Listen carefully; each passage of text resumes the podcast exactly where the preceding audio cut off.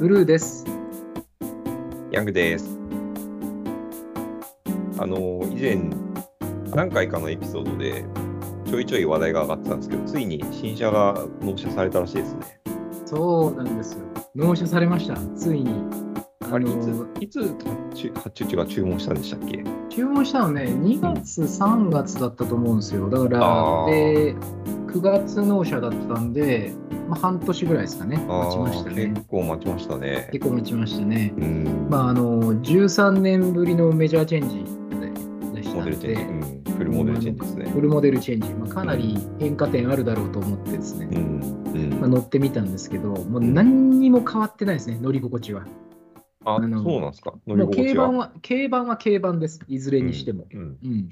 あ、ちょっとじゃあ前提を整理すると、あの、うん。前回か前々回のエピソードでもあの話したんですけど、我々2人ともあのバンタイプの軽自動車のユーザーで、で、あれですよね、大体今、日本で売られてる軽バンって、OEM いろいろあるけど、大元たどると 2, 2車種くらいですかね2。車種ぐらいです。うんなんで、あのえその S, S 系と D 系ですね。そうですよね。うんはいで、そのうちの1車種が、えー久しぶりにフルモデルチェンジして、えーブルーがそれを、えー購入されたと。というはいことです。はいうんまあ変化点としてはですね、まあ、そのカタログ的なことを言うと、まずあの、う貨物登録になったんですね。なので、ああ、そういうことか。商ま用車ってことですか？商用車ってことです。なので、うんシンプルな変化点として見ると、うんまず、ちょっとその空間が広く使われているっていう点と、うん。あの荷室とそれから、えっと、人が乗れるエリアの制限値があるので、まあ、非常ににもう後部シートは本当おまけみたいな存在になりました。。うんうん。あとはね、えっと、そういう意味では、まあ、機能はもう完全にてんこ盛りになってきましたんで、ちょっともうあの驚きの驚きの機能です。軽バン運転するのにこの機能いるのかっていうところですね。えー、じゃあ、あれですか、その車、いわゆる車体的な構造的な、あとそのなんか空間のパッケージング的なものももう割とこう高止まりしてるけど、その、なんていうんですかね、こう、なんて言えばいいんでしょうね、そういう運転支援技術とかそういう話ってことですか？そうですね。運転支援技術はなんかいろんなものがついてるので、まあ、えー、あの二眼カメラですよね。フロントカメラがついてて、まあ、前も後ろもセンサーいっぱいついているので、えっそうなんだ。と、すごいシンプルな言い方すると、高速道路を走ってる時にクルーズコントロールをしながら、うん。えっと、両サイドのレーンは見てくれて、うんうん。で、前車との距離も見てくれるので、うん。えっと、私、東名高速を今住んでるところから東京まで行く間、うんうん。ほぼほぼオートクルーズです。マジっすか？軽バンで？軽バンで。すごいなぁ。あれはだから、いる機能なのかどうかは別にして、やっぱりこう、うん自分がこう、二拠点生活の中で行ったり来たりする上では、うん。非常にこう、疲れなくなりましたね。いや、ブルーのカーフにはマッチしてますよね、そういう意味だと、そのアップデートは。そうですね、乗り、まあ、強いて言うと、だから、貨物登録になったんで、最初の車検が2年で来るんですけど、3年の代わりに。あ、そうか、普通車だとそう3年ですもんね、新車。そうそうそうそう。なんで、うんそれぐらい、ネガはそれぐらいで、うん。まあ、エンジンも CVT になりましたし、えーねね燃燃費もざっくり3割ぐらい良くなってるかな、乗ってて思います。えー、うんいいことずくめですね。うん。だまあ、その、ただ前の車だと時々家族乗せてどっか行ってたやつが、多分あの後部シートだとちょっときついかなっていうところですかね。そうか。うんファミリーユースするってなると、ちょっとっていうところ。ちょっとかな。えーただもう、あの、椅子倒した時はもう完全にフラット、フルフラットなんで、だから、前の時は多分リアシートが若干こう斜めになってたでしょ、畳んでも。うんうんうんうん。それがもうだなんていうのかな、あの飛行機の本当フルフラットみたいになりますよ。完全に、完全にペタンってなるので、うんまあ、僕はあんまりキャンプはしませんけど、車で。うんただ、別に寝ようと思えば普通に寝れるみたいああ、じゃあもう基本、車中泊とか、なんかそのスペースを有効活用するって前提で、しつらえられてるっていう感じなんですね。な。かな。うん。やっぱり、まあ、最新技術がだーっててんこ盛りになってあのぐらいの安い値段で出せるっていうことは、本当にコストこなれたんだなっていう部分と、うん。逆に言うと、やっぱりもう、あのすごく挟まれたセグメントなんだなって今回思ったんですね。挟まれたセグメント。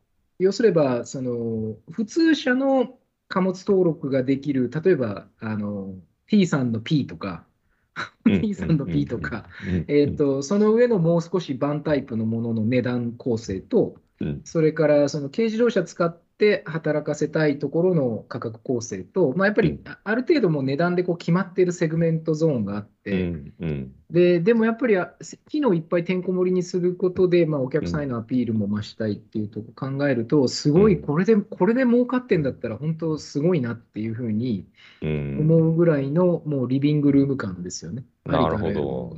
なるほど。なんかあれですね、どっかで聞いたことあるような話ですね。なんとか以上、なんとか未満のセグメントみたいな。確かに、うん、確かに、そうですね。うん、だから、まあ、もう完成された領域なんで、まあ、結局、うん、機能とコストを見極めていくとこが一番大事になるんだと思うんですけど、うん。うん。まあ、やっぱ結構そこでもうここしかないっていうスイートスポットだったのかなと思うのと、うん、まあ、最初にあの前提条件にあった2つの会社がかなり似たようなものを作っている領域なんで、まあ、こっちが1回メジャーチェンジやったんだったら、もう1個の方もメジャーチェンジすぐ来るんだろうなっていう気はしますね。まあそうでしょうね。うん、今のままと圧倒的な差をつけられたまま、うん。批判されていく可能性がありますもんね。そうそう。ただ、うんそうは言っても、やっぱり価格弾力性っていうか、まあ、値段で買う人もいると思うので、うん。まあ、木のてんこ盛りよりは何もついてない酢うどんがいいよねっていう人にとってみると、もう一個の方が、まあ、慣れてるし魅力的っていうふうに映る人もいると思いますね。うん、なるほどな。うん、いやでも面白いですね。なんか、もう一個思ったのは、あの、って言うんでしょうね、そのハハードウェアっていうのかな、なんていうのかな、その車としてのこう見た目とか、こう、社内のパッケージングとか、あと基本的な乗り味みたいなものはま変わってないけど、なんか中身の見えないところが、なんかその、今風のテクノロジーでアップデートされてるっていう話が、なんかよくあるじゃないですか、こう昔のこう古い、えーと、例えばこうあのスカイライン好きの人だったらこう、いわゆる箱スカ時代のあのスカイライン GTR を中身だけあの例えばミッションあ、オートマのミッションが入って、壊れないエンジンが入って、エアコンも入ってみたいなふうにな、うん、こうあのモディファイするようなあのこう、え、話とかあるじゃないですか。うん、なんかありますね。あれに結構近い気もするなって思ったんですよ。なんかそのなるほど従従来型の、えっと、パッケージなんだけど、中身だけすごいアップデートされてて、うんうん、古き良き味わいを味わいつつ、利便性もなんか兼ね備えてるみたいな。まあ、あの、えっと、うん、GTR とかのフェアリー Z とかそういう話、うん、コンバージョンする話なんか大体そういう話じゃないですか。うん。確かに、ドライビングポジションとかあんまり変わらないんですよ。座ってる位置とか、まあ、多少やっぱりシート良くなったりいろいろありますけど、うん、ただ、客観的に見たその座ってる座面の位置とか目線の高さとか、そんなに変わんなくて、ただややっぱりこう、スマホ連携とかするわけですよ、それなりに。なるほどね。うん。だからやっぱりちょっとずつこう中身はアップデートされていて、うん、結構面白いなっていうふうには思いましたし、まあ、うん、なんていうんですかね、あの子供のビデオで、あの最初にこう雑誌を読んだときに iPad みたいにやるように、うん、だから私からするとこれで軽バンこれ3代目なんですけどこのこのサイズこの軽バンなるほどなんですけどこれを最初に買った人はちょっと私とは違う印象を持つんだろうなとは思いますね。ああ確かに。そうですよね。そういうもんだって最初に受け取っちゃう、ね、そうそういうもんだって思っちゃうと思うんですけど、うん、僕はやっぱりあの不便な17年前の車に乗ってた時代があるので、やっぱりそこからつながってるレガシー感はあるな。うん、なるほどな。あとは、その、うん、いわゆる車の中で仕事するっていう視点で言うと、うん、あの後ろの空間、荷台のスペースのところにこう溝が切ってあって、あのテーブルをガーンってさせるようになってるんですよ。ああ、なるほど。壁っていうか、横のところにこう。そうそうそうそう、横の押し込む、こう、スーって滑らすように押し込むことができるんで、ディーラーオプションでテーブル買おうかなと思っったんですけど、多分ホーム、ホームセンターで好きな板買って切った方が安いなと思っうて、ん。なんで、まあ、サイズ感もあのいろんな人がやってるのを YouTube とかで見ながら、1枚板を切って、まあ、磨いて、まあ、塗る必要があれば塗ってみようかなと思ってるんですけどね。ああ、いいですね。なんかそういうパーソナライズする余白もあるというか。そうそう、あそういう意味ではね、それで、最近シンデレラフィットっていう言葉あるじゃないですか。ありますね。はい。で、あの多分あのテーブルをどどどのミリミリメーターで切るのがいいのかなっていうのは、結構こう動画見てると割れるんですよ、意見が。うんうんうんうん。だから、ゆっくり押し込めるサイズ感、例えば厚みもそうなのっていうのと、多少ガタガタしてもスッて入れたり出したりできる、はいどっちがいいのかなみたいなやつもあって、なんかこの辺もなんかおも面白いなと思ったりしました。ああ、面白いですね。ああ、なるほど。なるほど。うん確かに。でもなんかそういう、面白いですね。そういう、あの、自分でカスタマイズする楽しみもやっ出てくるし、そのカスタマイズ仕方の情報もいろいろ出回るし、なんか、うん。やっぱパーソナライズの世界って面白いですね。そうか面白いですよ。だから、うんその前に乗ってた車と比べると、あのインパネの下の自由度が高いんですよ、空間的に。え、どういうことですか？インパネの下の自由度前の車ってインパネの裏側に手入れようとすると結構大変で。いや何が言いたいかっていうと、その例えば12ボルトから、うんあうんのパワーケーブル引っ張ってきてこう取り回ししようとすると結構。大変なんですけど、うん。結構楽なんですよ、今度のやつ。いろんなところに穴が開いてて。ああ、そういうこだか結構、だから僕の場合、今、12ボルトから1本取って、3つに分岐したやつを足元に置いて、そこからこうケーブル回して、いろんなところに出せるんですけど、うん。こういう今風でいいなと思いましたね。ちょっと先代を知らないんであれなんですけど、前のメーカーのやつはもうい一回全部剥がさないとちょっとそんなことできなかったんですけど、うんうんうん。結構普通に手が入って、なんかこう綺麗にケーブルの取り回しができる感じはしましああ。